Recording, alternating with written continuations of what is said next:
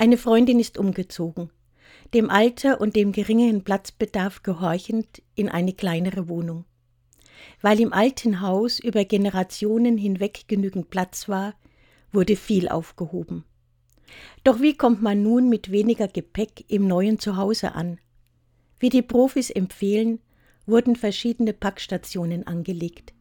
Eine für den Müll, eine andere für den Sperrmüll, eine dritte zum Verschenken und schließlich eine für die Dinge, die mit umziehen sollten.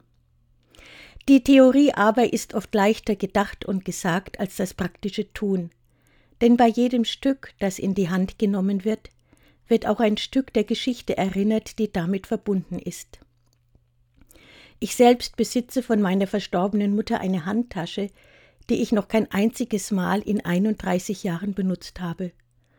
Doch immer noch duftet das Taschentuch darin nach ihrem Parfüm, und das hilft mir, die Erinnerung an meine Mutter frisch und lebendig zu halten.